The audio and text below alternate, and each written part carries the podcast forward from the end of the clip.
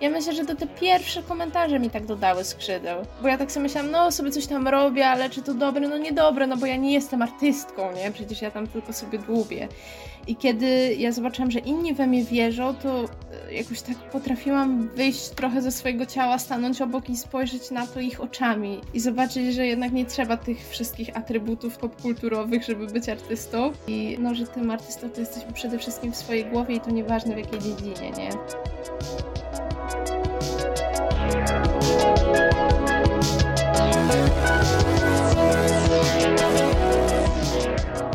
Witaj u Janoszuk.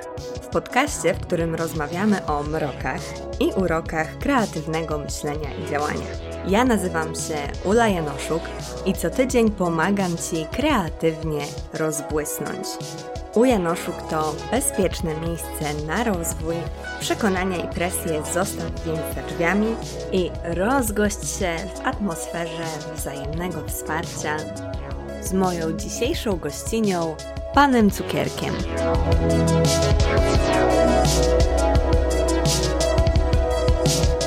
Witam Was serdecznie w kolejnym odcinku z serii Od Kuchni, pierwszym w tym roku. Dziś mam wielką przyjemność gościć pana cukierka. Cześć Monika. Cześć, cześć Ula. Bardzo się cieszę, że przyjęłaś moje zaproszenie. Zanim przejdziemy do rozmowy, przypomnę, że odcinki z serii od kuchni składają się z dwóch części. W pierwszej zadaję zawsze te same pytania osobom odwiedzającym mnie, żeby tworzyć taką różnorodną e, mozaikę. No a e, w drugiej przejdziemy do tematu, który e, zawsze wybiera moja gościni. Ty, Monika, zaproponowałaś temat spieniężania kreatywnych działań. Czy warto spieniężać wszystko? I myślę, że to jest bardzo fajny temat, także dziękuję Ci za niego. No ale zanim on, no to standardowe pytania. Powiedz proszę, kim jesteś? Cześć, witam wszystkie Twoje słuchaczki i słuchaczy. My już się przywitałyśmy, zrobiłyśmy sobie taką rozbiegówkę, ale jeszcze się nie przywitałam ze wszystkimi. Ja y, nazywam się Monika i prowadzę swoją markę Pan Cukierek. Jestem artystką, rzemieślniczką, zajmuję się y, specyficznym rodzajem haftu, to jest haft o nazwie Punch Needle. E, właściwie to jest taka stara metoda rzemieślniczego wytwarzania dywanów. Ta metoda trochę tak zasnęła na kilkadziesiąt lat i teraz mm -hmm. wraca, wraca do łask, także zaczyna się to robić bardziej popularne. U nas w kraju jeszcze, jeszcze tak trochę raczkuje, ale mam nadzieję, że będzie, będzie coraz bardziej popularne. Więc ja się zajmuję e, przede wszystkim tym, że prowadzę E, swoją firmę opartą na sprzedaży mojego rękodzieła, moich prac i zaczęłam e, takie drobne, delikatne kroczki robić w kierunku tego, żeby mieć sklep, w którym będę miała materiały do tego, aby się nauczyć tej techniki. Także jeżeli ktoś będzie chciał się tego nauczyć, znajdzie to wszystko w jednym miejscu, bo no jest problem z dostępnością, także tak, tym się głównie zajmuję. Super, świetny pomysł w ogóle, bo mi się gdzieś tam na Instagramie pojawiają czasem w tej zakładce Exploruj e, różne dzieła właśnie wykonywane techniką punch needle. Mhm. To po polsku chyba się nazywa haft wypukły, prawda? Haft pętelkowy. Pętelkowy, o właśnie. E, także jeżeli ktoś będzie jeszcze szukał ewentualnie po polsku, to warto wpisać e, takie hasło. Więc gdzieś tam widzę, że to też się pojawia, mm, ale świetnie właśnie, że że planujesz też e, stworzyć takie miejsce, gdzie będzie można się tego uczyć, bo mm -hmm. myślę, że mhm. to jest e, super, super e, inicjatywa, no i też coś bardzo ciekawego. Ja pamiętam właśnie, że jak byłam w podstawówce, to moja mama miała tą taką igłę właśnie mm -hmm. do haftowania pętelkowego i ja nawet na jakichś tam zajęciach technicznych robiłam coś takiego, o, więc jak, jak spostrzegłam, że to zaczyna gdzieś tam się pojawiać, no to było też bardzo niszowe za mojego dzieciństwa, więc więc mimo wszystko, no, tak, tak jak mówisz, ta popularność ostatnio się jakoś odrodziła, ale, ale tak, kojarzyłam już tę metodę, więc też, y, no, jest, z zachwytem patrzę, jakie wspaniałe rzeczy można nią wykonywać.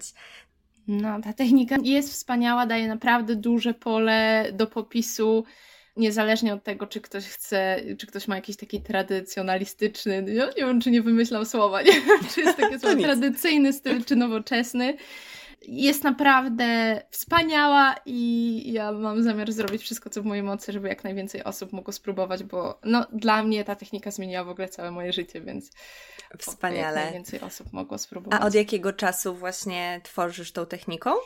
Wydaje mi się, że to był listopad 2019, kiedy mhm. algorytm Instagrama mi podsunął pierwszy raz jakiś tam post na ten temat i dla mnie to był jak strzał z, po prostu z niebios. I ja w ogóle byłam absolutnie zakochana w tej koncepcji, że to właściwie jest jak malowanie włóczką, że to jest tak bardzo nieograniczające, nie trzeba nic planować, przeliczać, że to wszystko jest bardzo proste, kiedy już masz dobrane materiały. Sama ta czynność jest bardzo łatwa.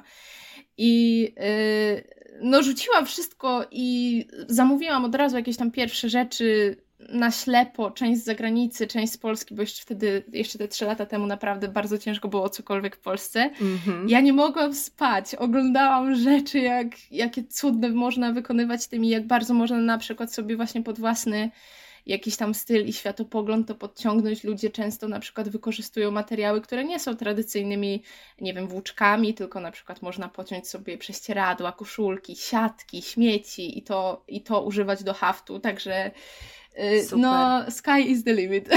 jest. Ekstra, ekstra. I widziałam też właśnie, że w ostatnim czasie mm, przygotowałaś i sprzedawałaś pudełka, które taką, takie rozpoczęcie przygody z Punch Needle umożliwiają, także mm-hmm. też super. Tak, też grudniu... gratuluję takiego kroku. Dziękuję, dziękuję Ci. W grudniu wypuściłam właśnie ten zestaw startowy Punch Cukierek do nauki Punch mm-hmm. Needle. Um, generalnie to nie jest moja naturalna rola, rola nauczyciela. Ja się nie czuję w tym e, bardzo naturalnie. To jest dla mnie nowa rola. Także w ogóle to, żeby komuś przekazywać wiedzę, nie przychodzi mi zupełnie łatwo, więc dla mnie to jest duży krok i duża nowość, żeby w ogóle w te rejony się zapuszczać, żeby właśnie coś. Z drugiej strony wiem, że mam wiedzę, która naprawdę może rozwiązać problemy bardzo wielu osób, bo chyba zjadłam zęby na wszystkich możliwych eksperymentach, popełniłam wszystkie mm -hmm. błędy, jakie tylko się da. Także chyba już czas, żeby faktycznie wyjść z szuflady i, i też umożliwić innym to, żeby się tego nauczyć.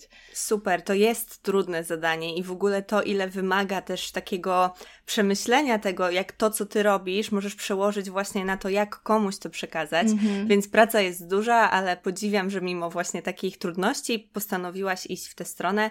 E, myślę, że będę trzymać kciuki, ale myślę, że e, tutaj e, sukces jest gwarantowany. O, dziękuję Ci, dzięki. A przechodząc do kolejnego pytania, mm, od kiedy w ogóle działasz kreatywnie i kiedy zdałaś sobie z tego sprawę? Ja zawsze byłam chyba właśnie takim bardzo crafty, kreatywnym dzieckiem, że mi wystarczyła jakaś tam kupa śmieci, jakieś tam nożyczki, klej zrobiony, wiesz, z mąki wody, cokolwiek mm -hmm. i ja po prostu znikałam na całe godziny. Ja pamiętam właśnie moja mama opowiadała takie historie, że nam to naprawdę wystarczyło dać kolorowankę i kredki i znikamy, mówię nam, mi i mojej siostrze, znikamy na, mhm. na, na kilka godzin. Także to było coś takiego, co zawsze było dla mnie taką dużą strefą komfortu, żeby się oddać jakimś takim kreatywnym, plastycznym, manualnym zajęciom. I ja chyba już sobie zdawałam sprawę, że jestem tym na przykład bardziej kreatywnym niż sportowym dzieckiem już w jakichś tam pierwszych nie wiem, zerówce, wiesz, 6-7 mm -hmm. lat, już jak zaczęłam cokolwiek kumać, to kumałam, że, że ja to chyba jestem bardziej w tą manualną stronę. Jasne. Także tak, no to już po bardzo wczesnych lat. To nie było chyba tak, że jakoś tam, nie wiem, wiesz, dopiero objawienie do mnie przyszło, no, jak już byłam starsza, czy na studiach, czy cokolwiek. Nie, ja od zawsze byłam właśnie takim zwierzęciem, które bardzo, bardzo dużo spokoju, dużo radości czerpie z tego, z tych kreatywnych zajęć. Super, to jest bardzo ciekawe właśnie, że nie tylko działałaś e, od najmłodszych lat, ale też, że byłaś tego świadoma, bo to jest mm. coś takiego, co u mnie na przykład właśnie wyglądało trochę odwrotnie, mm -hmm. że mhm. rzeczywiście te takie manualne e, zabawy, czynności, jakieś prace właśnie kreatywno-plastyczne przychodziły mi z dużą łatwością, ale świadomość tego, że jest to jakaś tam moja domena i moja łatwość, bardzo, bardzo późno do mnie przyszły, więc to też jest, to też jest ciekawe i bardzo fajnie, że, że miałaś takie, taką świadomość w sobie. Myślę, że to jest bardzo ciekawe. A dlaczego zdecydowałaś się korzystać z kreatywności w swoich działaniach? No i znowu, to chyba jest coś takiego, nad czym ja nie musiałam długo myśleć ani podejmować konkretnych decyzji, tylko tak intuicyjnie miałam, nie wiem, nie wiem właściwie, czy ta kreatywność u mnie to była taka cecha, z którą ja się urodziłam, czy taka cecha wdrukowana właśnie od tej maleńkości z dzieciństwa, mm -hmm. że tyle mhm. czasu spędzałam z tym, ale to było coś takiego, że ja właściwie, no bardzo intuicyjnie zawsze mnie ciągnęło do tych zajęć, więc Chyba zdecydowałam się dlatego, żeby po prostu zachować sobie to, no takie szczęście w głowie, wiesz, że to ciągnęło mnie najbardziej do tego pola, które mi dawało ten komfort, właśnie to takie poczucie bezpieczeństwa, to poczucie ucieczki od może teraźniejszości, od tu i teraz, od jakichś tam rozterek i tak dalej, to zawsze było to bezpieczne. Na początku oczywiście to w ogóle nie, to, że ja zaczęłam jakoś tam, nie wiem, dużo więcej swojego życia opierać na kreatywności, to nie było w ogóle związane z tym, że ja myślałam o tym poważnie, albo że mogłabym to jakkolwiek spieniężyć, czy wiązać z tym karierę. To raczej właśnie chodziło o ten taki dobrostan psychiczny, żeby jak najlepiej się czuć. U mnie też ta kreatywność bardzo mocno zawsze wiązała się właśnie z dobrym samopoczuciem, z tym poczuciem radości, poczuciem bezpieczeństwa, ale mimo tego, że tak było, to te moje drogi były bardzo kręte, mm -hmm. że mhm. gdzieś tam właśnie mm, mimo tego i nadal tak jest, że mimo tego, że wiem, że jest to coś, co sprawia mi najwięcej radości, że właśnie kreując, tworząc rzeczy, czuję się mm, najbardziej sobą i czuję się najbardziej właśnie tak. Um, no, tak stabilnie i bezpiecznie, no to zdarza mi się właśnie odchodzić od, od kreatywności, od tworzenia, szczególnie właśnie takiego też dla siebie, no bo wiadomo, że tworząc w internecie też tej kreatywności używam, czy mm, robiąc rzeczy naukowe też jej używam, ale ta taka kreatywność dla przyjemności czasem gdzieś mi właśnie umyka i teraz do niej znowu wracam, znowu wracam do pisania, z czego jestem bardzo zadowolona i aż się dziwię, nie? że właśnie e, często, że, że tak często często o tym zapominam i że tak często gdzieś tam odkładam to na drugi plan. Mm, ale też jest to dla mnie niesamowite, bo mm, po setnym odcinku podcastu, w mm. którym wiele dziewczyn wypowiadało się na temat kreatywności, takim jednym z moich największych zaskoczeń była wolność. I właśnie z jednej strony mam poczucie, że mm, kreatywność jest taką domeną właśnie bezpieczeństwa, a z drugiej właśnie, że daje też taką niesamowitą e, wolność, co mogłoby się wydawać sprzeczne, ale na przykład ja sobie też nigdy tego tak nie konceptualizowałam właśnie, nie myślałam sobie, że kreatywność jest tą wolnością, mm -hmm. raczej właśnie myślałam o niej jako o, o bezpieczeństwie. Mm -hmm, bo to jest też bardzo trudna praca, żeby jednak ten proces kreatywny uważać za tą najważniejszą część, a nie efekt. I kiedy ty dążysz do efektu, to faktycznie tam tej wolności może nie być za dużo, bo jednak jesteś w jakichś ramach zamknięta. A kiedy myślisz tylko o tym, żeby jednak ten po prostu, żeby ten proces trwał, no to wtedy, wtedy ta wolność się faktycznie jakoś tam uaktywnia, nie? Tak, i właśnie myślę, że tutaj to może być, u mnie to może być ten problem, nie? Że zawsze właśnie na tą kreatywność patrzyłam e, też poprzez efekty, przez bardzo długi mm -hmm. czas. Zdałam sobie z tego sprawę dopiero jakoś tam powiedzmy, nie wiem, dwa, trzy lata temu, też między innymi podczas prowadzenia podcastu, kiedy dużo rzeczy sobie mm, miałam okazję przemyśleć. No i rzeczywiście e, u mnie przez to, jak potrafię sama się też cisnąć i zobowiązywać do osiągania jakichś konkretnych, spektakularnych efektów, no to tej wolności brakowało, ale od jakiegoś czasu na szczęście jest jej coraz więcej, ale właśnie nie jest taką domyślną rzeczą, którą przypisuję kreatywności, kiedy o niej myślę, mm -hmm. ale zupełnie niesłusznie myślę, mm -hmm. bo rzeczywiście tak jak mówisz, kiedy się skupia na tym procesie, kiedy się skupia na tej tej radości, no to, to ta wolność po prostu jest czymś e, naturalnym. Bardzo podobnie czuję do Ciebie, no ale jest to trudna praca, żeby, żeby faktycznie się tak nie zafiksować na tym efekcie końcowym, nie? Tak, i żeby nie oceniać siebie też pod kątem tego właśnie, czy coś nam wyszło, czy coś nam nie wyszło. Mm -hmm. Bo ty pewnie też nieraz miałaś okazję spróć jakiś yy, ściek, bo coś ci tam nie poszło. Tak, tak, chociaż właśnie myślę, że ta technika ze mnie w ogóle wydobywa moje największe talenty i mm -hmm. I właściwie bardzo rzadko teraz, używając tej techniki punch needle, czuję, że coś mi nie wyszło. Bardzo rzadko tak mam. Zwykle jestem super zadowolona z tego, co robię.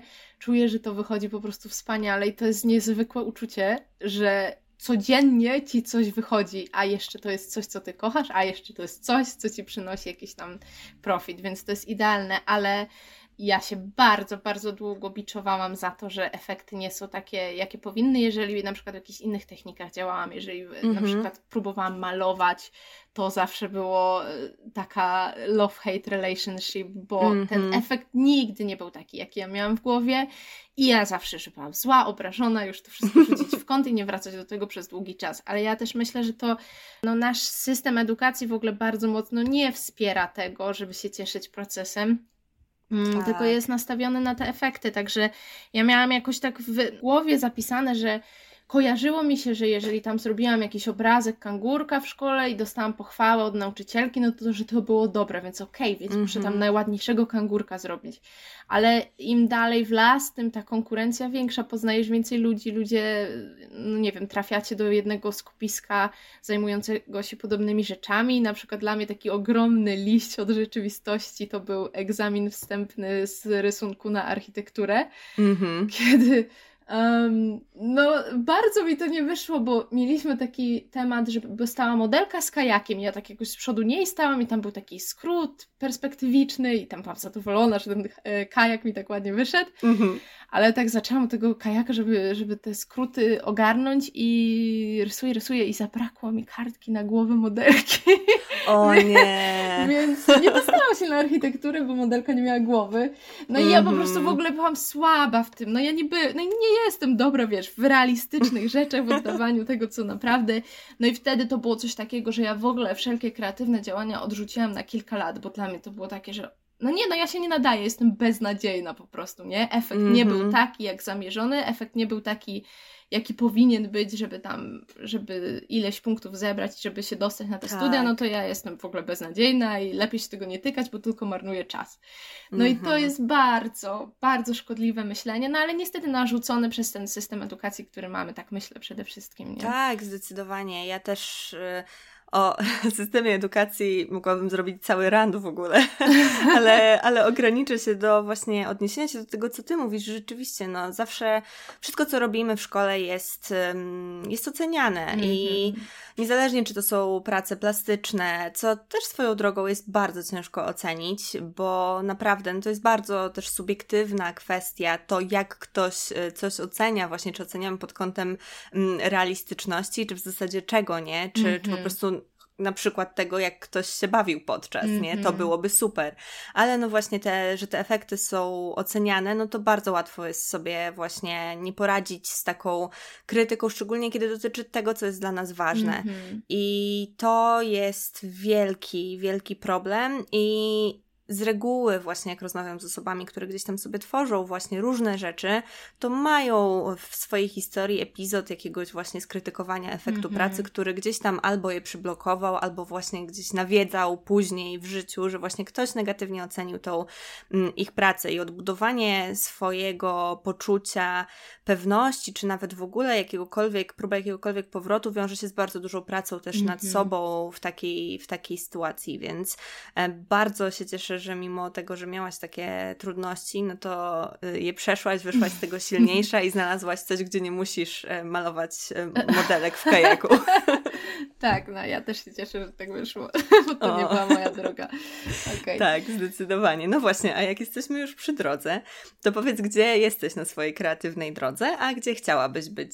O, ja jestem teraz w naprawdę bardzo fajnym punkcie, bo tak jak Ci powiedziałam, po prostu mam tą radość z tego. Ja jestem z siebie dumna, uważam, że robię dobre rzeczy. To jest takie.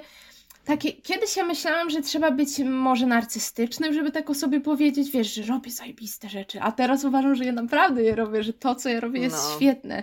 Więc to myślę, że jestem na tej kreatywnej drodze o tyle daleko, że ja siebie nie krytykuję za bardzo. Mm -hmm. To znaczy, mhm. podchodzę krytycznie, ale znalazłam taką dziedzinę, w której naprawdę się czuję mocna i w której uważam, że robię dobre rzeczy, więc to jest wspaniałe.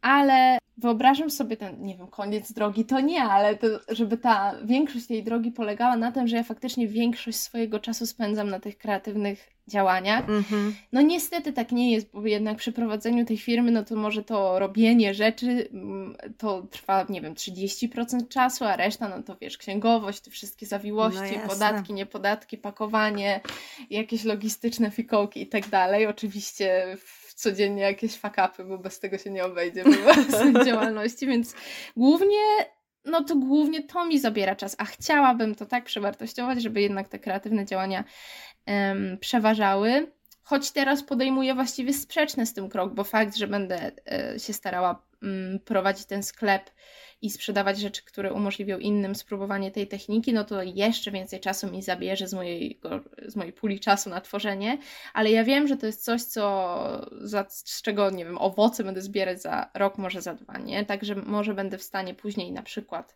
jakieś zadania komuś oddać, zlecić i zająć się tym, y, co mi daje największą radość. Także to jest mój cel, żeby tak tą drogę poprowadzić, żeby po prostu no nie zgubić tego, co jest dla mnie najważniejsze, bo to też jest bardzo łatwe, żeby się na tej jednej drodze zgubić, że niby tam nie ma nie wiadomo jakich zawijasów, a jednak bardzo łatwo jest y, jakby zgubić ten swój nadrzędny cel, a dla mnie to zawsze było to, żeby tworzyć, to znaczy nie zawsze, ale od kiedy zaczęłam się zajmować mm -hmm. tym, czym się zajmuję, kiedy zostawiłam etat i zajęłam się rękodziełem, to to był mój nadrzędny cel, że ja chcę tworzyć, że to mi daje szczęście, więc Um, czasami się tak zafiksuję na punkcie jakichś działań, jeszcze to trzeba zrobić i to, a taki projekt, a tym bym się mogła zająć. I to też jest bardzo trudna lekcja, żeby odmawiać, żeby niektóre możliwości odrzucać, że coś, co by mi mogło pewnie dać i rozwój, i pieniądze, i może jakiś, nie wiem, prestiż. Na przykład dla mnie takim przykładem czegoś takiego jest prowadzenie warsztatów dla innych osób. Dużo ludzi by chętnie przyszło na takie warsztaty, często dostaję propozycje, żebym gdzieś poprowadziła takie warsztaty. Um, ale to nie do końca jest moja droga. Bo ja nie mhm. chcę powiedzieć A i potem mówić kolejnych liter y, w tej, na tej drodze właśnie uczenia innych jeden do jeden, bo ja czuję, że to nie jest coś, co mnie napędza. To jest raczej coś, że kiedy ja się na to zgodziłam raz, to ja czułam, że mi to tak po prostu odbiera skrzydeł. Może byłoby inaczej, jakbym się faktycznie na te warsztaty wybrała i to by mi dało, nie wiem, może taki boost i pewnie byłaby to radość, żeby w ogóle poznać ludzi, którzy chcą się zacząć y, tym zajmować. Ale z drugiej strony na tym etapie mm, mojej drogi to nie jest coś, co ja czuję, że jest dla mnie i to jest trudne, bo ja widzę mhm. jakby profity z tego, widzę, że inni ludzie byliby szczęśliwsi, ja bym też mogła mhm. być szczęśliwa, ale no muszę wybierać niektóre rzeczy, muszę jakieś tam wyrzeczenia poświęcać pewne kwestie, mimo że tam połowicznie bym chciała, albo coś by się bardzo opłaciło finansowo, no muszę to odrzucać właśnie po to, żeby się trzymać tej jednej najważniejszej drogi, że jednak to tworzenie to, to, to miała być ta nadrzędna rzecz w tej działalności, mm -hmm. nie? Super, że masz taki kompas i że wiesz i że pamiętasz o tym właśnie, co to było kierowało, kiedy rozpoczynałaś to wszystko, kiedy stawiałaś te pierwsze kroki na swojej drodze.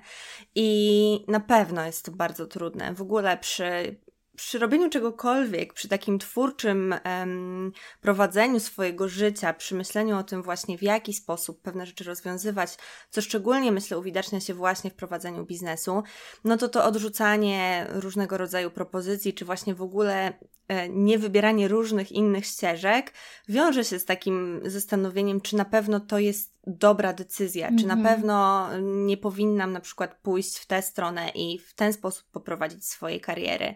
Ale myślę, że właśnie to, co jest mega ważne, co powiedziałaś, no to to, żeby pamiętać, co było na początku. Mm -hmm. I, I tak jak mówisz, u ciebie na początku nie była kwestia tego, że marzysz o tym, żeby uczyć ludzi mm -hmm. i że stąd wychodzisz, tylko jednak marzysz o tym, żeby sama tworzyć. Więc e, Dokładnie. nie ma tutaj w zasadzie wątpliwości co do tego, że jakby ten czas jest czymś, co zawsze chcesz mieć i właśnie ta możliwość, żeby tworzyć jest czymś, e, czymś w zasadzie kluczowym do tego, żebyś y, ty była szczęśliwa i to jest mega ważne.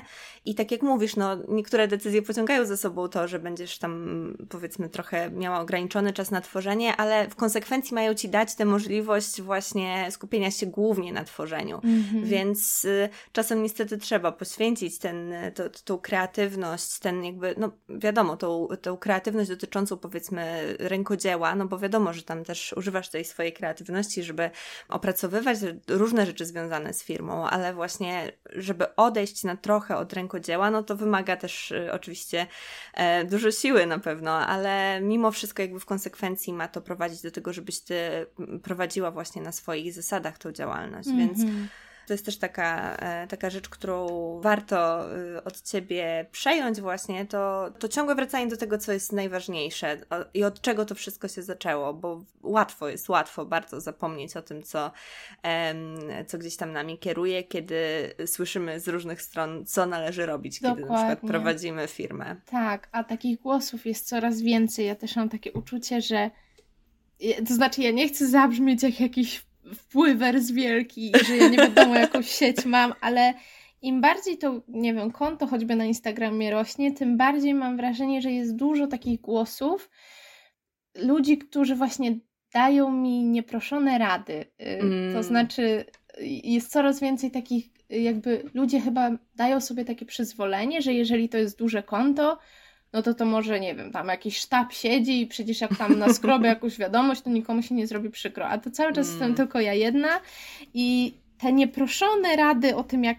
jak powinnam zrobić to, jak to, że czemu ja jeszcze tego nie robię, a właśnie to powinnaś prowadzić warsztaty, ty musisz z tym wyjść, coś tam. Mm. To dla mnie działa, po prostu na mnie działa jak płachta na byka, bo e, no, tych głosów jest dużo, a to właśnie ciężko jest wytłumaczyć w jednej wiadomości krótkiej, że to nie jest moja droga i że najważniejszą moją drogą jest właśnie ta, ta kreatywność, nie? Także no jest, jest dużo takich um, aspektów, na które ja w ogóle nie byłam przygotowana i gotowa, w ogóle się ich nie spodziewałam w tym wszystkim, no ale yy, i jakoś tam sobie staram się radzić. No i też chciałam Ci przed chwilą, ale już zaczęłam mówić sama, chciałam Ci podziękować, że bardzo fajnie podsumowałaś to, co ja próbowałam powiedzieć, czyli żeby się po prostu cofać do tego, co było na początku i sobie zadawać to proste pytanie, po co ja w ogóle to zaczęłam robić, nie? Tak, tak, tak, tak. To jest, to jest mega ważne w ogóle też, jeżeli chodzi o, o motywację i w ogóle, żeby się nie wypalić w mm -hmm. tym mhm, wszystkim, mm -hmm. bo no właśnie, kiedy pojawiają się takie głosy, że powinnaś robić coś tak, powinnaś robić coś inaczej, no to w zależności od tego też, w jakim miejscu jesteś psychicznie, jak się czujesz,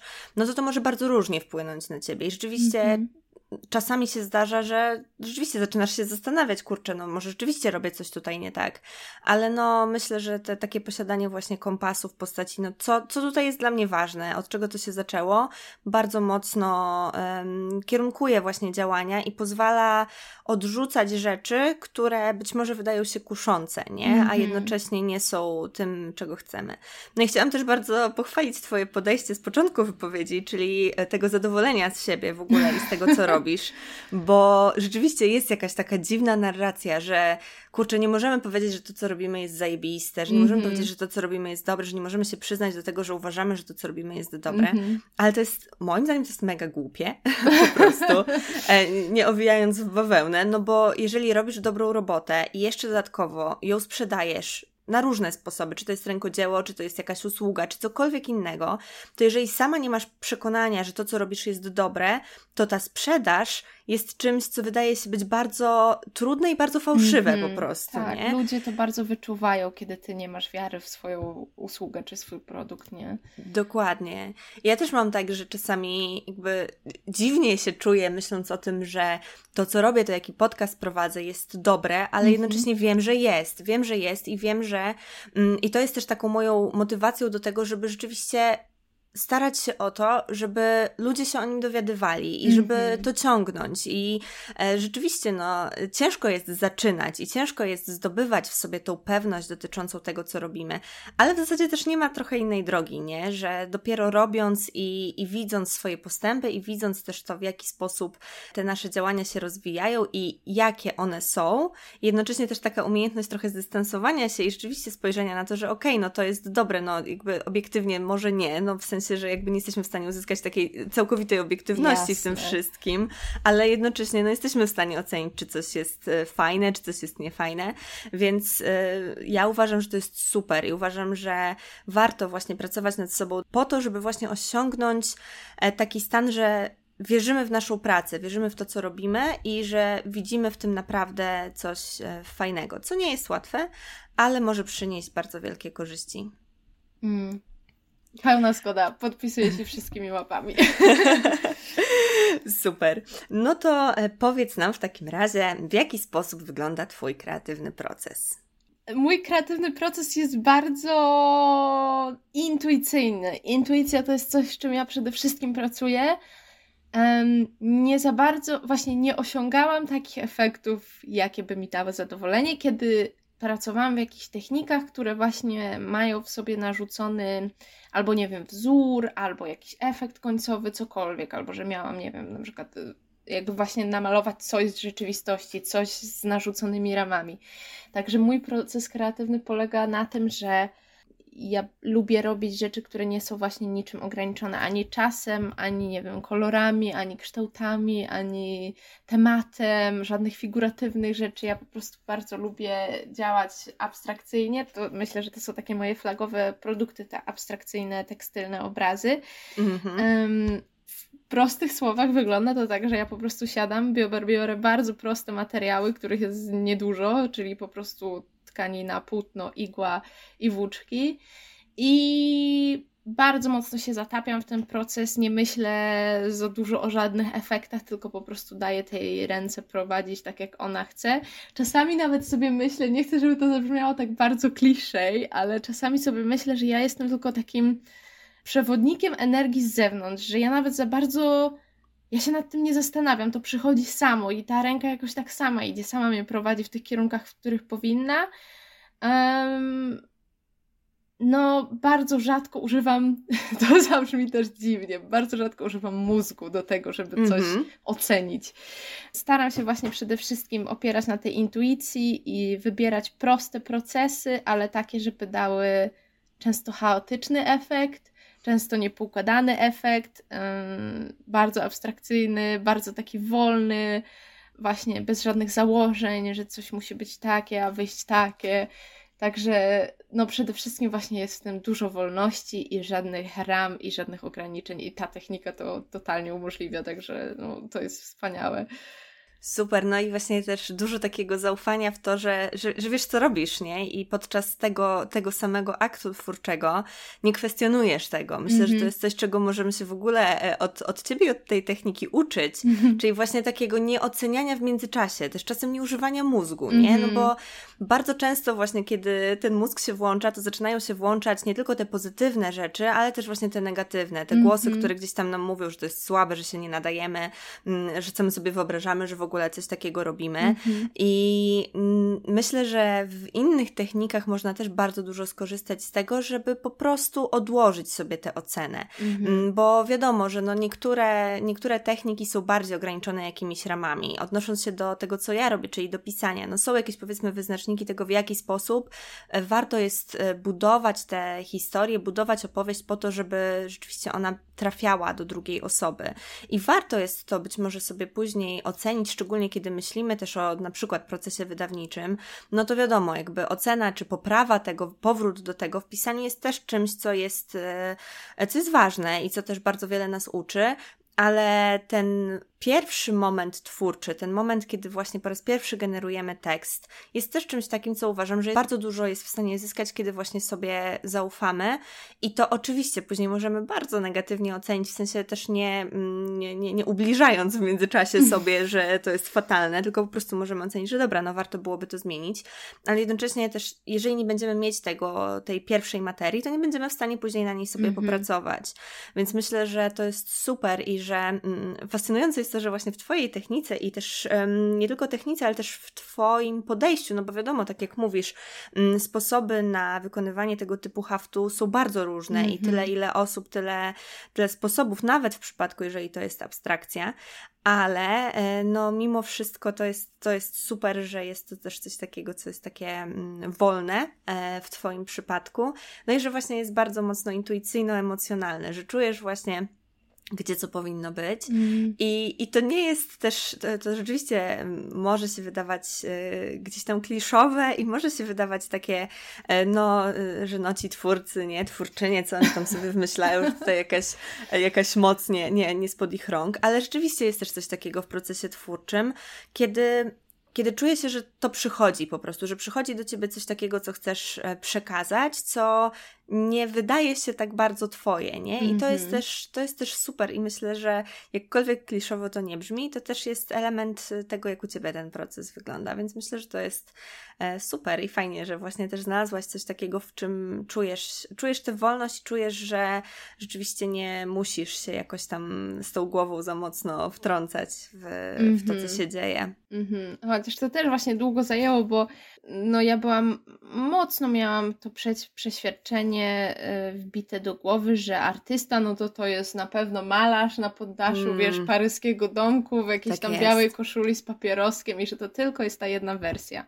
Tak. Czy tam właśnie pisarz, który jest taki ucierpiony w życiu i tam w ogóle, wiesz, odpływa na chmurze jak Werter, ale e, generalnie to myślę, że ja miałam dużo szczęścia, że postanowiłam wyjść z tym do ludzi, że wyjść z szuflady i w ogóle się pokazać na Instagramie, bo nawet ja myślę, że to te pierwsze komentarze mi tak dodały skrzydeł, że kurczę, bo, bo ja tak sobie myślałam, no sobie coś tam robię, ale czy to dobre? No niedobre, no bo ja nie jestem artystką, nie? Przecież ja tam tylko sobie dłubię. I kiedy ja zobaczyłam, że inni we mnie wierzą, to jakoś tak potrafiłam wyjść trochę ze swojego ciała, stanąć obok i spojrzeć na to ich oczami i, i zobaczyć, że jednak nie trzeba tych wszystkich atrybutów takich e, popkulturowych, żeby być artystą. I tak. E, no, że tym artystą to jesteś przede wszystkim, przede wszystkim w swojej głowie i to nieważne w jakiej dziedzinie, nie? Także... Tak, ale to jest trudne i to jest duża praca właśnie, zwłaszcza, że no naprawdę jesteśmy zewsząd bombardowane tymi różnego rodzaju wizerunkami mm -hmm. i też mhm. najczęściej wizerunkami mężczyzn e, mimo wszystko, którzy właśnie tę sztukę tworzą mm -hmm. i w ogóle też właśnie, tak jak mówisz, no dużo jest takiego mm, stereotypu cierpienia albo właśnie takiego, um, takiego życia w bohemie, Dokładnie. i takich właśnie, no, to, że, że to się wydaje jedyną drogą i jeżeli chcesz inaczej żyć i inaczej tworzyć, no to jaka z ciebie artystka? Mm -hmm. No jednak, no jednak jest to, jesteś artystką i niezależnie właśnie, no tak jak mówisz, to jest moim zdaniem mega ważne, że właśnie jesteś w swojej głowie artystką. Też myślę, teraz, teraz jak o tym powiedziałaś, bo wcześniej się nad tym nie zastanawiałam, ale myślę, że też wielką rolę w mojej ocenie mojej pracy też odegrały wiadomości od innych mm -hmm. ludzi, nie? Że mm -hmm. jest mimo wszystko potrzebny ten komunikat z zewnątrz, bo bardzo często jesteśmy, czujemy się bardzo samotne właśnie w tym procesie, że nie wiemy tak naprawdę, czy to czy to jest ok, czy to ma jakikolwiek sens i bardzo ciężko jest wtedy kontynuować. Ja właśnie na przykład powołując się teraz na, na podcast, to też początkowe odcinki, które tworzyłam i które w zasadzie nie miały mm, żadnego odbioru, w sensie nie, nie słyszałam żadnych wiadomości dotyczących tego, czy one są ok, czy one cokolwiek komukolwiek robią, no to to kontynuowanie było o tyle trudne, że rzeczywiście bardzo często musiałam wracać do tego właśnie, o czym też wcześniej rozmawiałyśmy, czyli dlaczego w ogóle się zdecydowałam mm -hmm, to robić. Mm -hmm. I wtedy ta moja motywacja wewnętrzna musiała być naprawdę duża, ale też momenty takiego kryzysu i zwątpienia przychodziły częściej. W momencie, kiedy zaczęły się tak właśnie mniej więcej po roku od publikowania, zaczęły się pojawiać wiadomości, że mój podcast komuś pomaga, że ktoś coś z niego ma, że dzięki temu na przykład właśnie wraca do tworzenia, co jest w ogóle dla mnie czymś bardzo, jest dla mnie wielkim sukcesem i wielkim komplementem kiedy ktoś mi pisze właśnie, że dzięki podcastowi e, wrócił, wróciła do tworzenia. No to jest coś fantastycznego. I kiedy zaczęły się pojawiać te wiadomości, to już znacznie było mi łatwiej o e, też takie docenienie siebie, ale jednocześnie właśnie zmotywowanie do tego, żeby nie przestawać, bo coś, co robię, komuś się podoba i coś, co mhm. robię, komuś coś przynosi.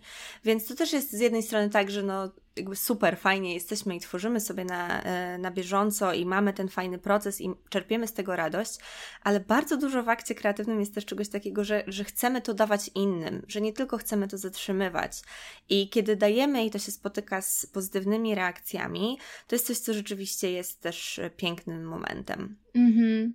Ja myślę, że to, żeby oddać swoją pracę innym, to jest jedno, żeby właśnie i dostać tą ich dobrą opinię, to, że im się podoba i, i jakieś takie połychtanie ego. Wiadomo, że to w zdrowych ilościach to dla każdego jest jakoś tam no, motywujące, ale właśnie to, o czym to ty powiedziałaś, czyli że kiedy jeszcze możesz dodać do tego taką wartość, że komuś pomożesz w czymś, to dla mnie właśnie to jest to, że teraz ja faktycznie mogę ludziom otworzyć drogę do czegoś wspaniałego, do bardzo takiej terapeutycznej, niemal takiej medytacyjnej techniki, która faktycznie może ludziom pomóc, może sprawi, że oni spędzą dobrze czas sami ze sobą, że nie będą potrzebowali bodźców z zewnątrz, że nie będą potrzebowali innych osób, tylko że będą tylko oni i ich myśli, ale takie bardzo luźno, wiesz, łagodnie ułożone i ta, i ta praca rąk. Także myśl o tym właśnie, mimo że ja się nie czuję ja, y, nauczycielem, to myśl o tym, że jakoś mogę to udostępnić, nawet nie, nie będąc bezpośrednio tym nauczycielem, to też jest wspaniałe, że, że właśnie, że no dać coś innym ludziom, nie? Żeby to nie było tylko takie wszystko próżne i tylko dla siebie, tylko dla swojego właśnie łechtania ego i dla swojego dobrego samopoczucia, że o, ja będę tylko i wyłącznie tworzyć i że będzie cudownie. Tylko właśnie to, że można jeszcze jakąś wartość do tego dodać, no to jest w ogóle spełnienie, spełnienie marzeń. Brzmi tak. to wszystko tak, że to jest takie idealne. Oczywiście za kulisami jest dużo bałaganu, ale mhm. generalnie te idee które popychają to wszystko do przodu, no, no są fajne, naprawdę są takie, aż serce rośnie.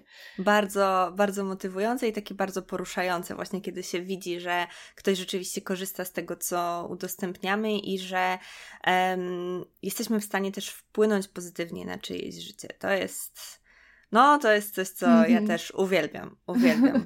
Teraz tak brzmimy pewnie, jakbyśmy miały jakąś, wiesz, misję ratowania wszechświata Dokładnie, i operowały tak, na otwartym sercu. Haftujemy i nagrywamy podcasty, nie? tak, ale no, no ale... do wszystkiego z odpowiednim podejściem to naprawdę we wszystkim da się znaleźć dużo dobrego, nie? W każdej Oczywiście, dziedzinie. że tak. Oczywiście, nie ma co tego tak. spłycać, nie ma co spłycać naszych uczuć wobec tego, bo, bo, bo nie wiem, bo ktoś inaczej by to odebrał. My mamy takie okoliczności, taki mindset teraz, także bardzo Dokładnie korzystać, nie?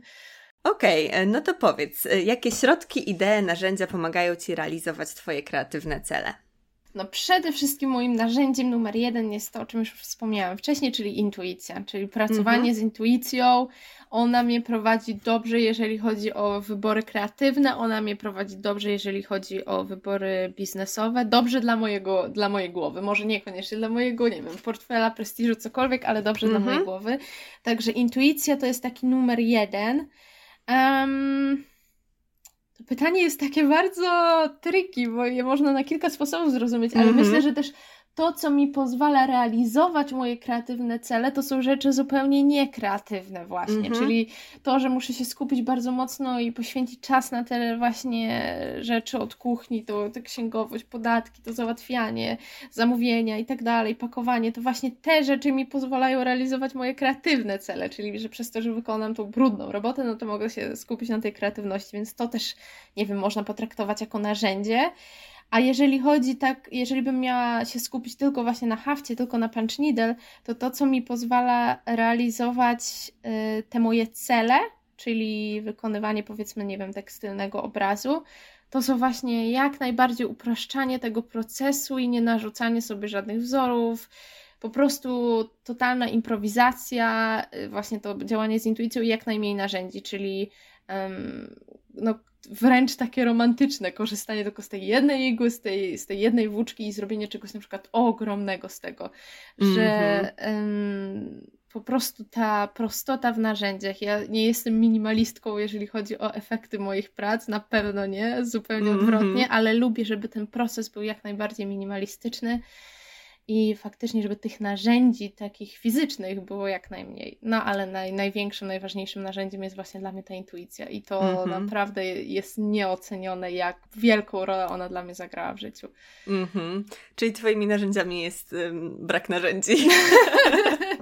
moimi narzędziami jest jak najmniej narzędzi. Jak dokładnie. najmniej, no, ale to jest bardzo ciekawe pod tym kątem, że czasem łatwo jest się gdzieś pogubić, nie? W tym ile możliwości, ile sposobów na to, żeby wykonać e, jedną rzecz, ile właśnie włóczek, czy e, ile igieł pewnie, czy ile no też formatów, no łatwo, łatwo jest się w tym pogubić.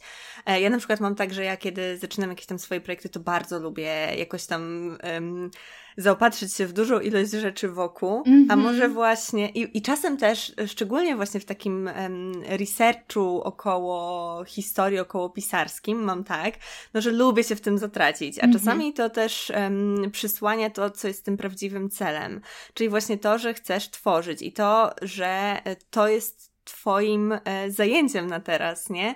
Ja też musiałam sobie, e, z reguły muszę sobie jakoś właśnie to, co dzieje się wokół, ukracać, bo mam taką tendencję do tego, żeby właśnie się rozdrabniać, ale myślę, że ta prostota narzędzi e, i właśnie też takie trzymanie się sedna intuicyjne jest czymś mega fajnym i, mm. i, faj, i fajnie, że to padło też z Twoich ust. Tylko właśnie ja też nie chcę, żeby to, nie wiem, dyskredytowało na przykład Twój sposób pracy, bo ja y, nie, bazując, bazując na, na Twoich innych odcinkach, to właśnie pamiętam, jak Ty mówiłaś, że dużo rzeczy sobie lubisz właśnie, wiesz, rozpisać, zaplanować, jakieś karteczki, jakieś w ogóle struktury ułożyć i tak dalej.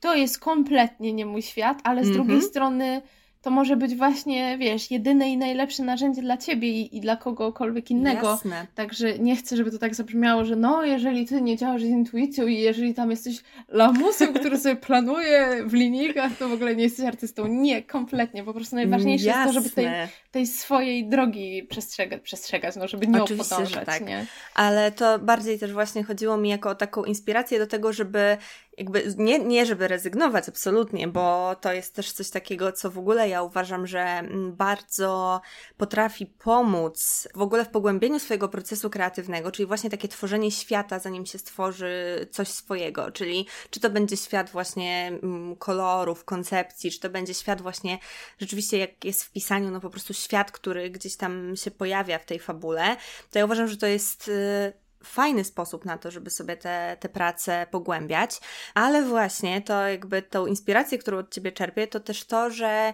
jakby, że nie zawsze trzeba i nie zawsze jakby jest to um, nieskończone, nie? Że -hmm. czasem może warto sobie e, się zastanowić, czy to, co teraz robię, to nie jest na przykład prokrastynacja trochę mimo wszystko mm -hmm. od, od tworzenia, czy właśnie, czy, czy to, co robię, nie odciąga mnie od tego, co rzeczywiście chcę robić, więc jak najbardziej wszystkim polecam e, karteczki, plany, struktury.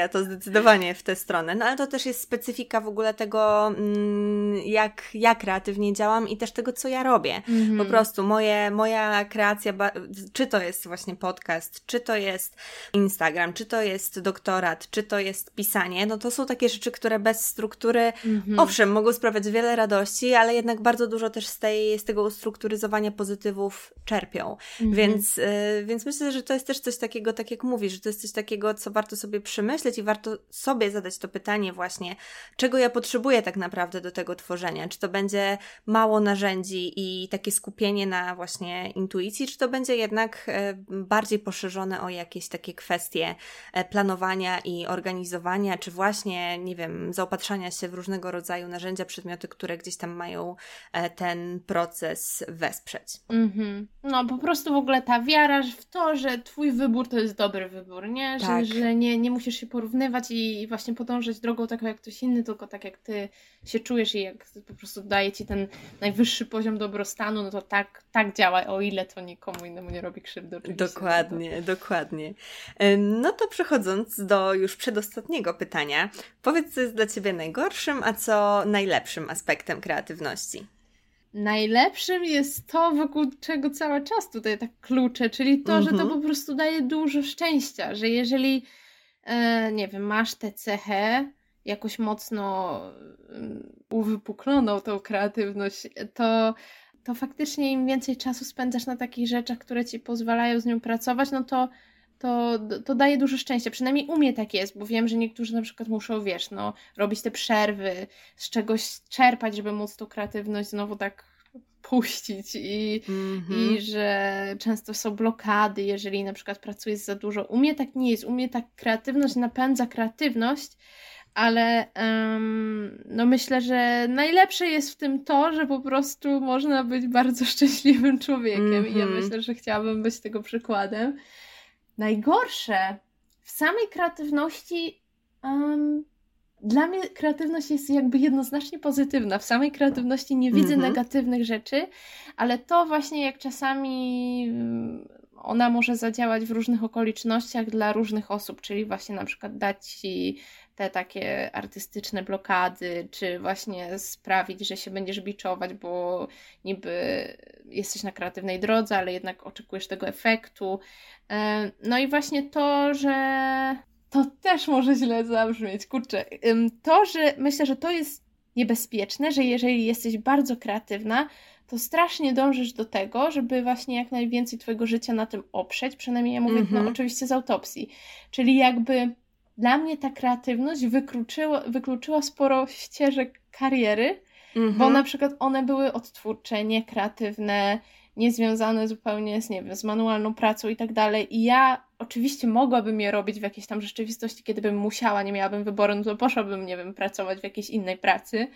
I oczywiście pracowałam też na etacie, więc jakby no to nie jest tak, że nie liznęłam niczego, ale no w takim świecie, w którym faktycznie mogłam jakoś tam tym pokierować, to ta kreatywność naży- narzuca mi ten scenariusz jakby tej pracy kreatywnej, która niekoniecznie właśnie na przykład no nie przynosi dużych profitów. Mhm. Więc ja bym, gdybym nie była, gdybym nie miała tej cechy tak mocno wypracowanej, czy, czy po prostu wdrukowanej, to pewnie mogłabym na przykład więcej zarabiać, mieć fajny dom, mieszkać w innym miejscu, nie wiem, mniej godzin pracować.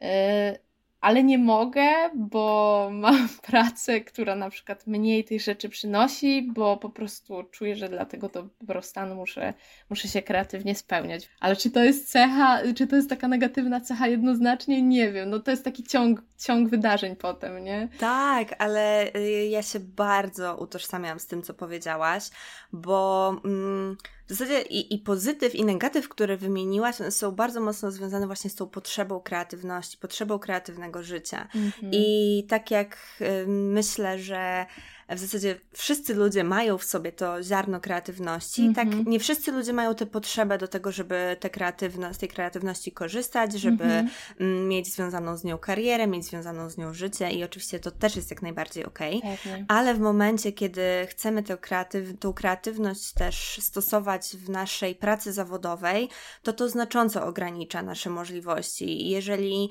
mm, i po prostu tak jak też wspominamy tutaj przez całą tę rozmowę o tym szczęściu, no to w momencie, kiedy nie robimy, nie korzystamy z tej kreatywności, no to tego szczęścia nam gdzieś tam zaczyna brakować. I ta mhm. praca właśnie odtwórcza jest czymś, co e, tej, e, tej potrzeby też szczęścia i, i w ogóle właśnie potrzeby kreatywności nam nie spełnia, przez co jest po prostu trudniej. I mhm. rzeczywiście ja też miałam e, swojego czasu dosłownie takie same przemyślenia jak ty, czyli że właśnie byłoby mi znacznie łatwiej, gdybym ja nie chciała pracować twórczo. Gdybym ja zamiast na doktorat poszła właśnie gdzieś na etat i Mhm. robiła odtwórcze rzeczy. No ale mimo wszystko, nawet w takim wyborze, powiedzmy, mojego głównego w tym momencie źródła dochodu, ja nie byłam w stanie sobie wyobrazić. No, był to też dosyć szczególny czas, no bo to była, był środek pandemii, no i wybór, poszukiwanie pracy w tym momencie byłoby dosyć e, trudne po studiach. Mm, tak przynajmniej uważałam, być może byłoby proste, ale po prostu nie było to, wiesz, dla mnie um, kuszące. Mhm. Więc zdecydowałam się właśnie na coś, co z tą kreatywnością mimo wszystko się wiąże. Mhm. Nie z tym powiedzmy miejscem, gdzie tą kreatywność realizuje najpełniej, czyli właśnie z pisaniem fikcji, ale jednak e, no, w nauce też bardzo, bardzo dużo kreujemy. Od początku, e, zaczynając od właśnie, nie wiem, prowadzenia zajęć, właśnie w związku z nauczaniem, e, aż po właśnie pisanie prac naukowych, więc tam ta kreatywność też jest obecna. No i mimo wszystko, mimo tego, że trudności się pojawiają bardzo różne, no to jednak ja czuję, że rzeczywiście to jest coś, co jest dla mnie lepsze i robi mi lepiej, niż gdybym wybrała właśnie coś, co z tą kreatywnością się w ogóle nie wiąże. Mhm. Ale właśnie jest to też coś takiego, e, już się zbliżamy do drugiej części rozmowy, co też bywa zdradliwe właśnie. Co, co, co um, jakie sfery kreatywne sobie pozwolimy na to, żeby nas na przykład utrzymywały, czy to jest e, zawsze spoko, czy nie spoko? I jak, jak wiele tej kreatywności w tej naszej pracy ma być, to jest też coś takiego, co w zasadzie każdy, każda z nas sobie indywidualnie musi wypracować, bo no jest to trudny temat właśnie, jak znaleźć tą równowagę i ten balans pomiędzy wszystkim. No, to ostatnie pytanie, w zasadzie zdanie do uzupełnienia. Od kuchni jestem i określenie, jaka jesteś od kuchni. Od kuchni jestem bardzo mało osadzona w teraźniejszości i w tu i teraz. I to mm -hmm. jest bardzo dobre i bardzo złe jednocześnie, bo mm -hmm. ja mhm. uważam, że mam bardzo bogate życie wewnętrzne, mam w ogóle niesamowite sny i takie naprawdę, że ja uważam, to kolejny raz to powtórzę, że to zabrzmi głupio, ale ja uważam, że ja mam najlepsze sny na świecie. I że po prostu moje życie w snach i w głowie jest czasami lepsze niż moje prawdziwe życie. Mm-hmm. Więc ja uważam, że mam w ogóle dużo szczęścia, że jakoś tak te zwoje w mózgu mam poukładane, że mam bardzo taką szeroką, wolną, dosyć dziką wyobraźnię.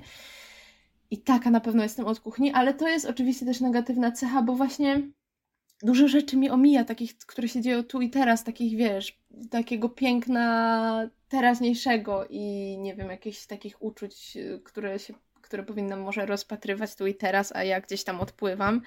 Um, więc tak, więc to jest chyba jedna z moich najlepszych i najgorszych cech jednocześnie, ale na pewno taka taka nadrzędna dla mnie, myślę, mm -hmm. no, mhm. że taka jestem od kuchni. Super, to jest bardzo ciekawe, bo myślę, że wiele jest wśród nas osób, które są marzycielami, marzycielkami, mm -hmm. osób, osób, które właśnie gdzieś tam bardzo y, też dużo śnią na jawie. Ja zazdroszczę Ci bardzo fajnych snów, bo ja jak śnię, to mam z reguły potworne koszmary e, i bardzo intensywne emocjonalnie sny, ale raczej nie pozytywnie, ale myślę, że u mnie tak się stres też objawia, takie mm. mam podejrzenie, e, ale, ale super, no jest to na pewno z jednej strony łatwe, z drugiej strony trudne, w sensie ułatwia pewne rzeczy, a pewne rzeczy utrudnia, no ale tak jak mówisz, jest Twoje, sobie jakoś tam te swoje sposoby na radzenie z tym na pewno wypracowujesz. Mhm, zgadza się.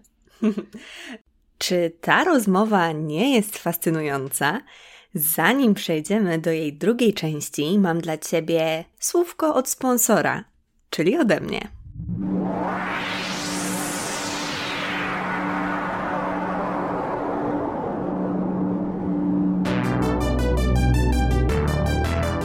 Masz dosyć obcych, zatruwających kreatywną planetę Twojej głowy wrogimi komunikatami? Męczy Cię życie na zasadach innych, niekreatywnych galaktyk?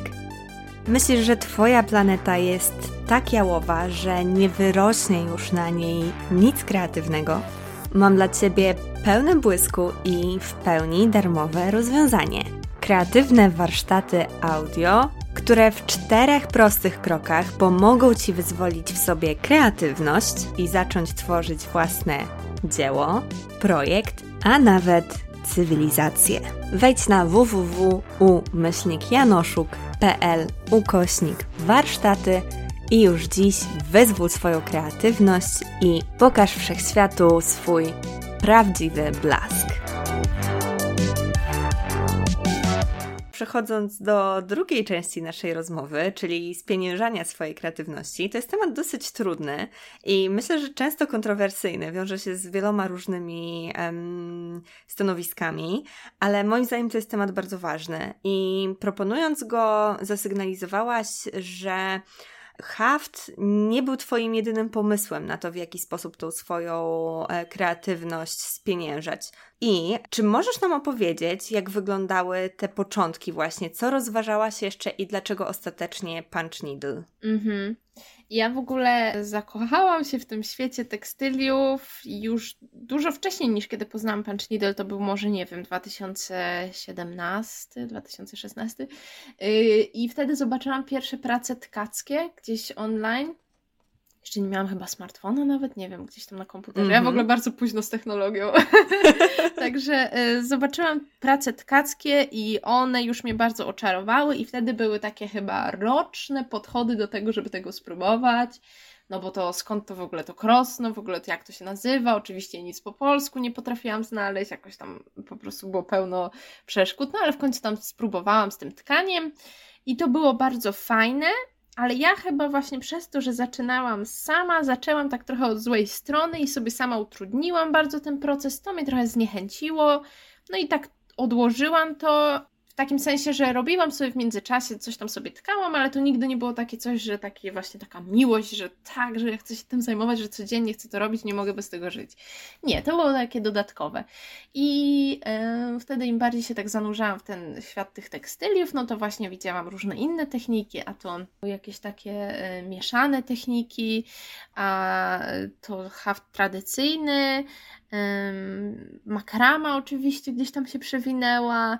Miałam taki epizod, że bardzo y, wszystko chciałam zrobić z pomponów, co możliwe. Obwieszałam wszystkie ubrania pomponami, bluzy, swetry, wszystko w pomponach, jakieś girlandy, po prostu pompony zawodne moim życiem. Ale, ale, to wszystko oczywiście było takie na boku, wiesz, wieczorami po pracy, tak sobie w weekendy tam mm -hmm. po mhm. prostu robiłam coś kreatywnego, to, a to kręciłam pompony, a to tkałam, a to miałam epizod, że bardzo mi się podobały kolaże, no to niekoniecznie tekstylia, ale że, że fizyczne kolaże bardzo lubiłam wyklejać. No to malowanie, które zawsze mnie tak zostawiało taką poturbowaną psychicznie, bo znowu mi nie wyszło.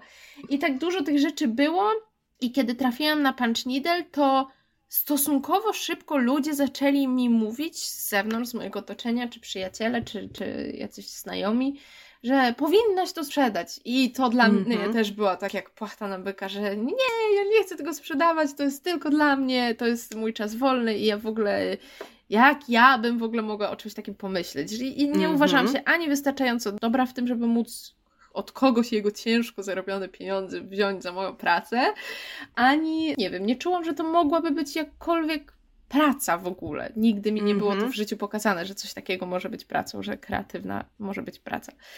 I potem, jak już zaczęłam się powoli przekonywać, bo coś tam pierwszą rzecz sprzedałam, faktycznie ten wielki taki boost yy, psychiczny, że ojej, ktoś będzie miał moją rzecz, ktoś będzie w niej chodził, albo ktoś tam będzie na nią patrzył to faktycznie takie obudziło we mnie nowe pokłady jakiejś takiej cechy yy, śledzia biznesu. I, e, no i zaczęłam tam powoli to eksplorować, że dobra, może coś tam sprzedam. No i wtedy jak już weszłam tą ścieżkę, że okej, okay, że ja będę sprzedawać, że zakładamy to Etsy i w ogóle, no to to wtedy miałam takie myśli, że dobra, to wszystko, co ja zrobiłam, to na pewno się nada. To teraz ta makatka utkana, to na sprzedaż, to będzie na sprzedaż, a może zrobię tam z makramowych listków coś tam na sprzedaż. I mhm. wszystko nagle było, miało być na sprzedaż. I ja już potem sobie myślałam, Boże, dziewczyno, czym ty się w ogóle zajmujesz? Co ty mhm. robisz? Ty robisz wszystko i nic. Jak się wchodzi na twój profil, nie ma się pojęcia w ogóle, czym ty się zajmujesz. I ja rozumiem, że ludzie mogą właśnie być tacy multibranżowi i tak dalej, ale ja niekoniecznie czułam jakby miłość wobec tych wszystkich rzeczy. Ja kochałam to swoje punch needle, ale do tego uważałam, że o przecież nikt tego nie zna, to się nikomu nie przyda, to jest kurzoła. Oczywiście, wiesz, wewnętrzny krytyk tam działał bardzo sprawnie, mm -hmm. więc muszę to nadrobić jakimiś innymi rzeczami. Jeszcze to i to i mm. to. I po prostu czułam, że wszystko muszę robić i wszystko muszę spieniężać, żeby w ogóle mieć szansę jakoś tam się z tego utrzymać. I potem im więcej dochodziło do mnie takich sygnałów, że ja sama jestem zagubiona w, tym swoje, w tej swojej twórczości, a co dopiero ktoś z zewnątrz, kto, nie wiem, mm -hmm. wchodzi na mój profil, to w ogóle nie ma pojęcia A, że ja sprzedaję, B, co ja sprzedaję, o, jaki jest w ogóle mój styl, o co mi chodzi, czego się można po mnie spodziewać. I stwierdziłam, że dobra, trzeba wziąć trzy głębokie oddechy i trochę to usystematyzować. I też no, uwolnić sobie te niektóre zajęcia, żeby one były z powrotem moje, żeby to były moje mm y, po prostu, nie wiem, hobby. I mimo tego, że Punch Needle jest dla mnie najprzyjemniejszy, jest najdroższy mojemu sercu i tak dalej, i to jest pieniężam, to nie znaczy, że, że z innych rzeczy nie, nie czerpię y, radości, bo mm -hmm. jak już mhm. właśnie sobie to tak kompletnie odcięłam od tego, że to kiedykolwiek może być jakkolwiek spieniężone, to nagle się okazuje, że ja lubię malować. Nawet jak z tego mm -hmm. wychodzi absolutne wielkie wielkie G, to, to, to jest bardzo fajne zajęcie. I to, że ja nie będę musiała nigdy, nie wiem, się wystawiać na tą ocenę, czy to jest warte pieniędzy, czy nie, to też mi dało takiego kopa właśnie, że dobra, to będę malować, przecież nikt tego i tak nie zobaczy, albo jak zobaczy, to co za różnica, przecież nikomu nie mhm. każe za to płacić, nie? Oczywiście nigdy nikomu nie każe za nic płacić, ale powiedzmy, że chcę, żeby te prace, które wystawiam na sprzedaż, no to żeby one w mojej głowie były warte pieniędzy i są, -hmm. Ale prace, które wykonuję w innych technikach, no to niech one już sobie są, jakie są, to ma być tylko i wyłącznie ta radość procesu. Uch, ale Super. chyba się rozgadałam. Ale dobrze, dobrze, bo bardzo byłam właśnie ciekawa tego, mm, tej historii, która stoi gdzieś tam u początków tego wyboru, że to ostatecznie to. E, ciekawe jest bardzo to, że właśnie myślałaś, że to, co rzeczywiście ostatecznie stało się Twoim największym źródłem dochodu, e, wątpiłaś w to mimo wszystko na, na początku, początku na mhm. samym początku i że jakieś tam inne rzeczy uważałaś, że może będą bardziej atrakcyjne czy kuszące mhm. dla osób, które będą to odbierać odbierały, mhm. ale że właśnie ostatecznie gdzieś tam sobie odsiałaś te rzeczy, które, e, które były po drodze, ale ja to bardzo dobrze rozumiem też, że, że tyle rzeczy się tam pojawiało. No bo kiedy jest się osobą kreatywną, no to rzeczywiście w różnych sferach gdzieś tam mm -hmm. sobie mhm. działamy i różne tak. rzeczy robimy. I często w formie hobby, zanim zdecydujemy się właśnie zarabiać na tej swojej kreatywności, robimy bardzo różne rzeczy. Tylko właśnie w momencie, kiedy mm, pada ta decyzja o tym, że no dobra, no zarabiamy, mm, zarabiamy na tym teraz pieniądze, no to właśnie skoro ta kreatywność jest tą moją domeną i że tak wiele rzeczy jestem w stanie robić, no to może powinnam powinnam sprzedawać e, wszystko i może powinnam robić wszystko. I, i później niestety właśnie jest takie duże zagrożenie w tym, że że stracimy całkowicie te nasze miejsce na pasję i na nasze hobby, bo skoro wszystko, co robimy, może służyć sprzedaży, mhm. to nawet jeżeli robimy sobie coś gdzieś tam, powiedzmy, jeszcze bardziej po godzinach jeszcze, nie? W stosunku mm -hmm. do mhm. tego, co, co robimy na przykład jeszcze po pracy, próbując gdzieś tam rozwijać swój biznes um, podczas e, pracy na etacie, no to że okazuje się, że, to, że, że też myślisz o tym jako o, o produkcję do sprzedaży mm -hmm. i, mhm. i brakuje tego miejsca, gdzie możesz po prostu się realizować y, od tak, że możesz sobie coś zrobić dla siebie właśnie, dla czystej radości. I oczywiście to, że coś robimy na sprzedaż nie wyklucza tej radości, ale mimo wszystko jest to jakiś tam aspekt, który bierzemy pod uwagę, kiedy pracujemy. Mm -hmm. A w momencie, kiedy tak jak mówisz o tym malowaniu, sobie um, uwolnimy trochę te, te różne inne pasje, no to wtedy też y, jesteśmy w stanie na przykład odpocząć, nie? Mm -hmm. Robiąc te dodatkowe rzeczy. Tak. I, i, I ja na przykład w zeszłym roku też miałam tak, że, no bo ja traktuję, taka była moja decyzja, że traktuję moje pisanie właśnie fikcji nie jako moje źródło dochodu i prawdopodobnie nigdy nie będzie to moje główne źródło dochodu. Zobaczymy, ale jakby na ten moment takie moje jest podejście, że robię to po prostu dla siebie i oczywiście nie wyklucza to tego, że będę chciała kiedyś opublikować swoją powieść, ale mimo wszystko no, jest to coś takiego, co chcę robić dla siebie i nie chcę tego na ten moment obciążać um, właśnie zarobkiem. Chociaż oczywiście pisaniem poniekąd zarabiam, czy to pisząc na um, Instagramie, czy no chciałabym, jakby powiedzmy, na razie ta moja działalność internetowa nie jest mocno dochodowa, ale jednak coś tam, coś tam właśnie korzystam właśnie z tego pisania bardziej na takiej zasadzie, że myślę o tym, że w konsekwencji jest, będzie to częścią jakby -hmm. powiedzmy mojego, mojego działania, które generuje przychód, no to w przypadku doktoratu też jest tak, że to, to pisanie jest bardzo dużą sferą moich działań, za które ja otrzymuję stypendium, z którego -hmm. się mhm. utrzymuję. Więc to pisanie rzeczywiście jest gdzieś tam obecne, ale mimo wszystko nie zdecydowałam się na przykład na pracę copywriterki albo nie zdecydowałam się na pracę dziennikarki. Z tego właśnie względu, że mm, kiedy się zastanawiając bardzo mocno właśnie nad tym, jak chcę, żeby wyglądało moje życie. Ostatecznie stwierdziłam, że mm, nie chciałabym obciążać tego, co mi akurat sprawia taką radość wielką, w tym przypadku właśnie to pisanie, mm, zarobkami, no bo po prostu w tym momencie ta moja presja, którą potrafię na siebie nakładać, bardzo duża i to najczęściej właśnie presja gdzieś tam wynikająca z wewnątrz wcale, a nie z zewnątrz, staje się już zbyt przytłaczająca, bo ja nie myślę wtedy o tym, co ja chcę pisać i jak ja chcę pisać, ale co mogłoby się stać wielkim, poczytnym dziełem sztuki, które mm -hmm. otrzyma Nobla, nie? Mm -hmm. Więc y, okazało się, że po prostu takie myślenie o spieniężaniu mojego kreatywnego pisania fikcji e, jest czymś, co bardzo mocno negatywnie wpływa na to, czy ja piszę, czy ja nie piszę w ogóle tak naprawdę i że rzeczywiście myśląc o tym pod kątem efektu, który ma coś tam osiągnąć w świecie, no to to mnie bardzo mocno blokuje.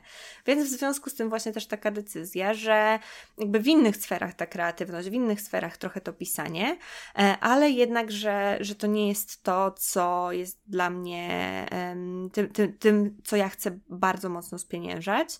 Mm, przynajmniej właśnie na razie. No i też oczywiście przez to, że to była ostatecznie moja pasja, no to w zeszłym roku, jak zapomniałam o odpoczywaniu i zapomniałam o, o hobby i pasjach, no to właśnie niestety też pisanie gdzieś tam odeszło. Mm -hmm. Więc to też niesie ze sobą różne zagrożenia ale jest to na pewno coś takiego, co e, też warto sobie jakoś tam poukładać, nie? Właśnie zastanowić się nad tym, tak jak mówisz, co co ty uważasz, że byłoby dla ciebie najfajniejsze? W twoim przypadku to było wybranie właśnie tego, co przynosi ci największą radość, jako, e, jako tego, co będzie na ciebie zarabiać. W moim przypadku to było wręcz przeciwnie, ale mimo wszystko myślę, że obie te drogi łączy to, ten namysł właśnie nad tym, co ja czuję, kiedy to robię i jak to na mnie mhm. działa, bo może działać spoko, może działać bardzo fajnie, a może działać bardzo słabo. Dlatego też mm, bardzo irytują mnie takie jednolite podejścia do tego właśnie, czy się powinno em, ze swojej pasji tworzyć biznes, tworzyć pracę, bo bo to jest bardzo indywidualne i każda mhm. decyzja niesie ze sobą bardzo różne konsekwencje, z którymi też trzeba sobie w międzyczasie poradzić. Mhm. Też myślę o tym, że jest taka trochę narracja społeczna, że jak w czymś jesteś bardzo dobry i masz już jakiś, powiedzmy, nie wiem, właśnie kanał sprzedaży, że ktoś już cię tam zna, coś już robisz, ty jesteś rozpoznawalny, na przykład, no dobra, no to skoro cię znają z podcastu, to czemu nie spieniężysz teraz właśnie swojej powieści i tak dalej, nie? Że jest mhm. czasami takie to mi się kojarzy z taką ciocią przy obiedzie, która mówi, no dobra, no to ale no to sprzedaj jeszcze to i to i to.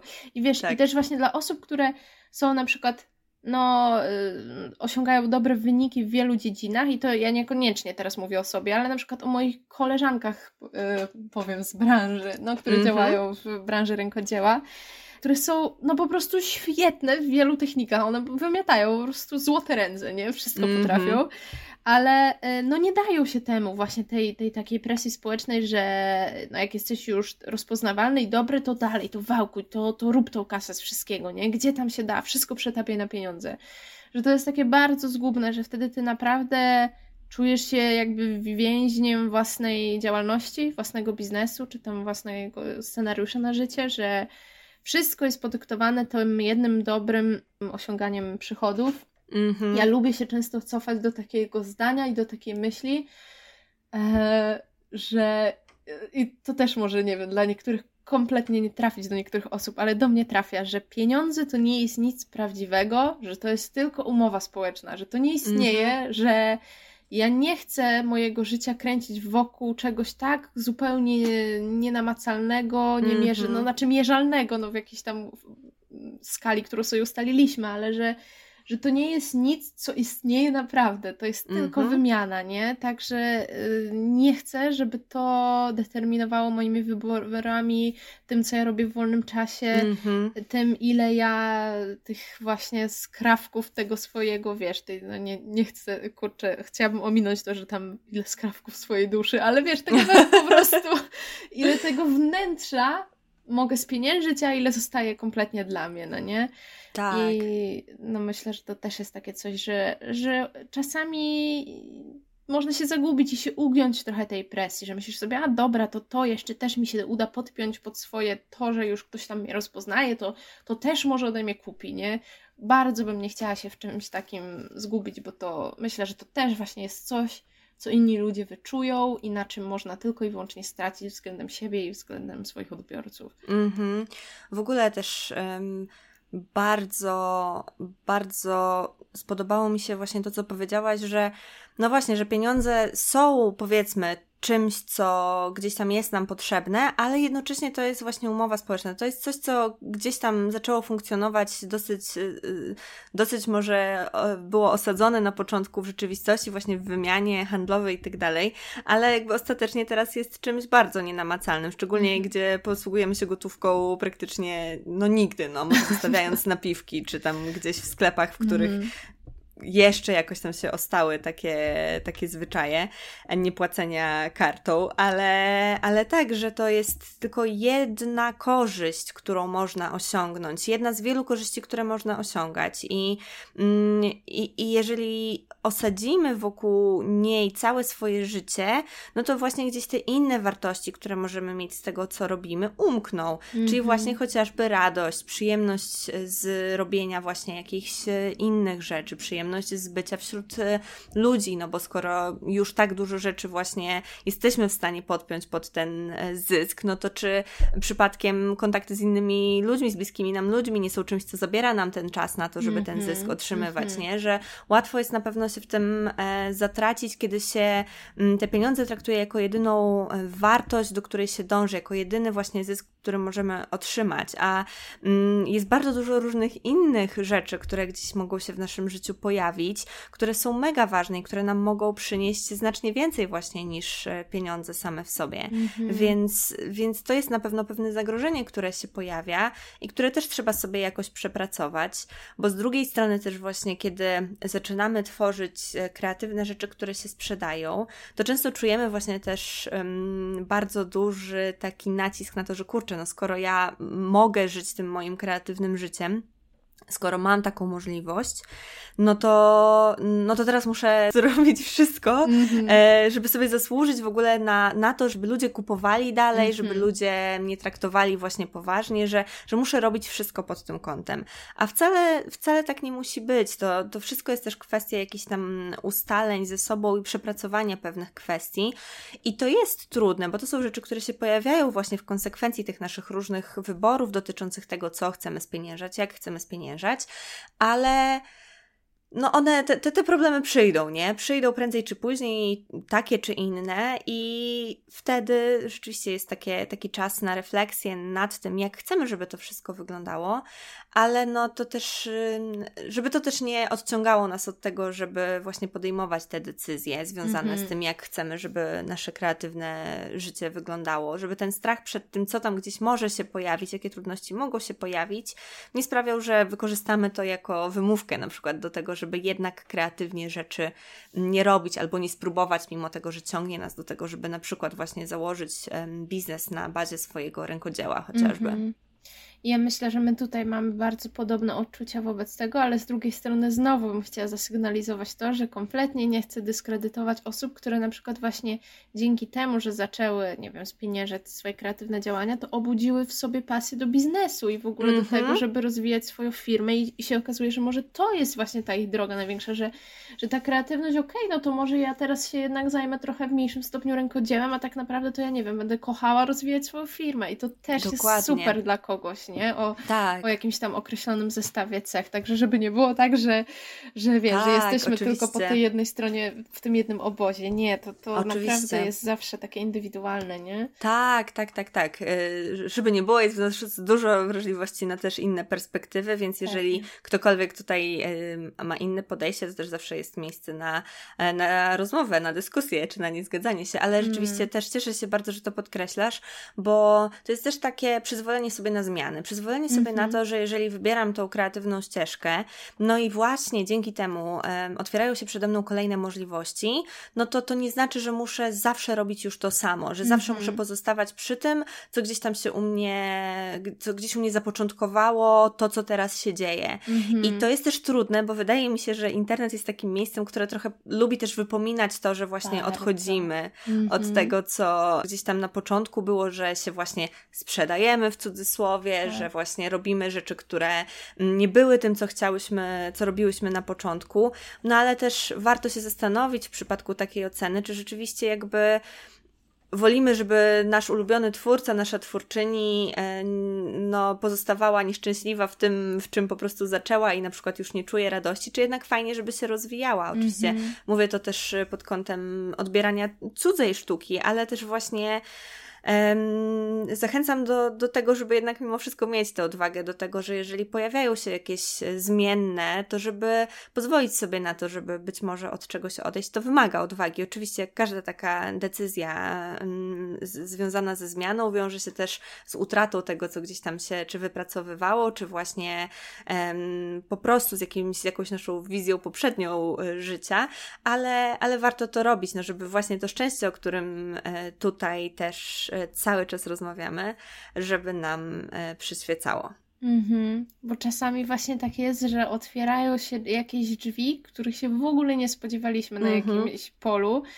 I no i znowu, bo już tak opieram na tym przykładzie się, mogę ja w swoim w stosunku do siebie powiedzieć o tych warsztatach, że może ja wejdę do tych drzwi w pewnym momencie i się okaże, że to jest moje nowe powołanie. Kto wie, mhm. może to mnie po prostu, wiesz, zestrzeli, wywali z trampków i ja będę kochała prowadzić warsztaty. I to samo mogłoby się zdarzyć na przykład z tobą, że okaże się, że wydasz swoją powieść i, i w ogóle dodać to tak skrzydeł, że uznasz, że teraz ty do tego będziesz dążyć w życiu przede wszystkim, żeby się na tym opierać. Także właśnie E, no to też jest to, co powiedziałaś, jest bardzo ważne, żeby e, nie wypominać ludziom tego, że na przykład jakaś droga była dla nich najlepsza w danym okresie. Nie, nie znamy tych okoliczności, nie wiemy, co tam komu w głowie i w duszy gra, co się wydarzyło w międzyczasie, także e, no tego chyba musimy sobie życzyć takiej, takiej łagodności, życzliwości wobec siebie i tej no, zaufania do tych twórców, których właśnie obserwujemy, nie? Że oni jakby wiedzą, co robią, że to nie są przypadkowe wybory, to wszystko, tak. co my tak. widzimy, że to są naprawdę rzeczy, nad którym się,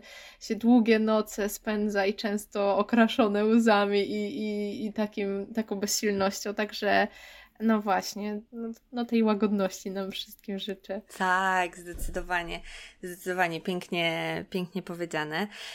No i chyba będziemy się powoli zbliżać już e, do końca naszej rozmowy.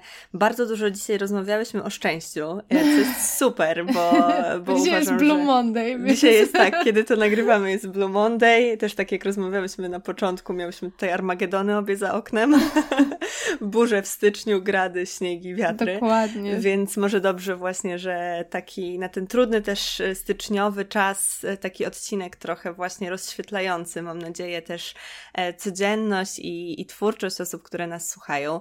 Dużo też rozmawiałyśmy oczywiście o intuicji i o tym, w jaki sposób można sobie, um, ufając sobie, właśnie osiągać czasem e, właśnie bardziej takie o, odcięte od głowy efekty, które mogą się okazać czymś bardzo, bardzo przyjem przyjemnym. No i też rozmawiałyśmy sporo o pieniądzach, e, o tym właśnie, co warto, czego nie warto. I myślę, że też na koniec jeszcze raz podkreślę, że to, jak zdecydujecie się postępować e, w zgodzie, czy łącząc kreatywność i pieniądze, czy łącząc je bardzo ściśle, czy w ogóle je od siebie jakoś tam separując, to jest tak naprawdę indywidualna decyzja. I też tutaj myślę, że ta intuicja, to zaufanie sobie, to mm, zadawanie sobie pytania, jakie się właśnie czuję wobec tego, co się dzieje. Czy rzeczywiście na przykład chcę spieniężać wszystkie moje rzeczy, bo może chcę spieniężać wszystkie moje rzeczy i to też super. No jakby -hmm. jeżeli się z tym czujesz dobrze, no to Dokładnie. wtedy fantastycznie i, i wtedy trzymamy też mocno kciuki za to, żeby wszystko ci szło super. Ale jeżeli na przykład zdecydujesz, że właśnie nie chcesz i w ogóle jakby wolisz tę pracę na etacie i sobie poświęcać wolny czas na pasję, hobby i tak dalej, to też jest, to też jest ok. Więc każda droga jest super i myślę, że to, co jakby z nas wychodzi w tej rozmowie i co najbardziej chciałybyśmy podkreślić, tak mówię trochę w naszym wspólnym imieniu, e, że jest to bardzo spoko, jakkolwiek tam sobie e, nie zdecydujemy, żeby żyć i żeby działać. Mm. No, także ja też się cieszę, że wyszło tak chyba y, dosyć pogodnie i podnosząco na mm -hmm. duchu, że ta nasza rozmowa nie jest jakaś taka w klimatach Blue Monday, tylko zupełnie odwrotnie. No i dziękuję Ci, że mnie zaprosiłaś. Super było porozmawiać. Ja też się cieszę bardzo, że przyjęłaś zaproszenie. Myślę, że wiele wartościowych i takich budujących rzeczy padło w tej rozmowie. Właśnie co, e, co na te trudy e, kreatywnego życia, ale też trudy e, pogody i pory roku. Myślę, że może być bardzo właśnie też dla innych budujące. Także dziękuję Ci raz jeszcze, Monika, za odwiedzenie mojej kreatywnej kuchni. Pewnie, przyjemność po mojej stronie, super. I to tyle na dziś. Zanim opuścisz naszą kreatywną krainę, koniecznie daj znać, która z myśli była dla Ciebie najbardziej błyskotliwa. Podziel się nią na Instagramie i oznacz profil u podkreśnik Janoszuk lub napisz w komentarzu pod wpisem do odcinka na www.umyślnikjanoszuk.pl. Tam znajdziesz też wszystkie odnośniki i notatki do odcinka. Do usłyszenia, a tymczasem niech błysk będzie z Tobą.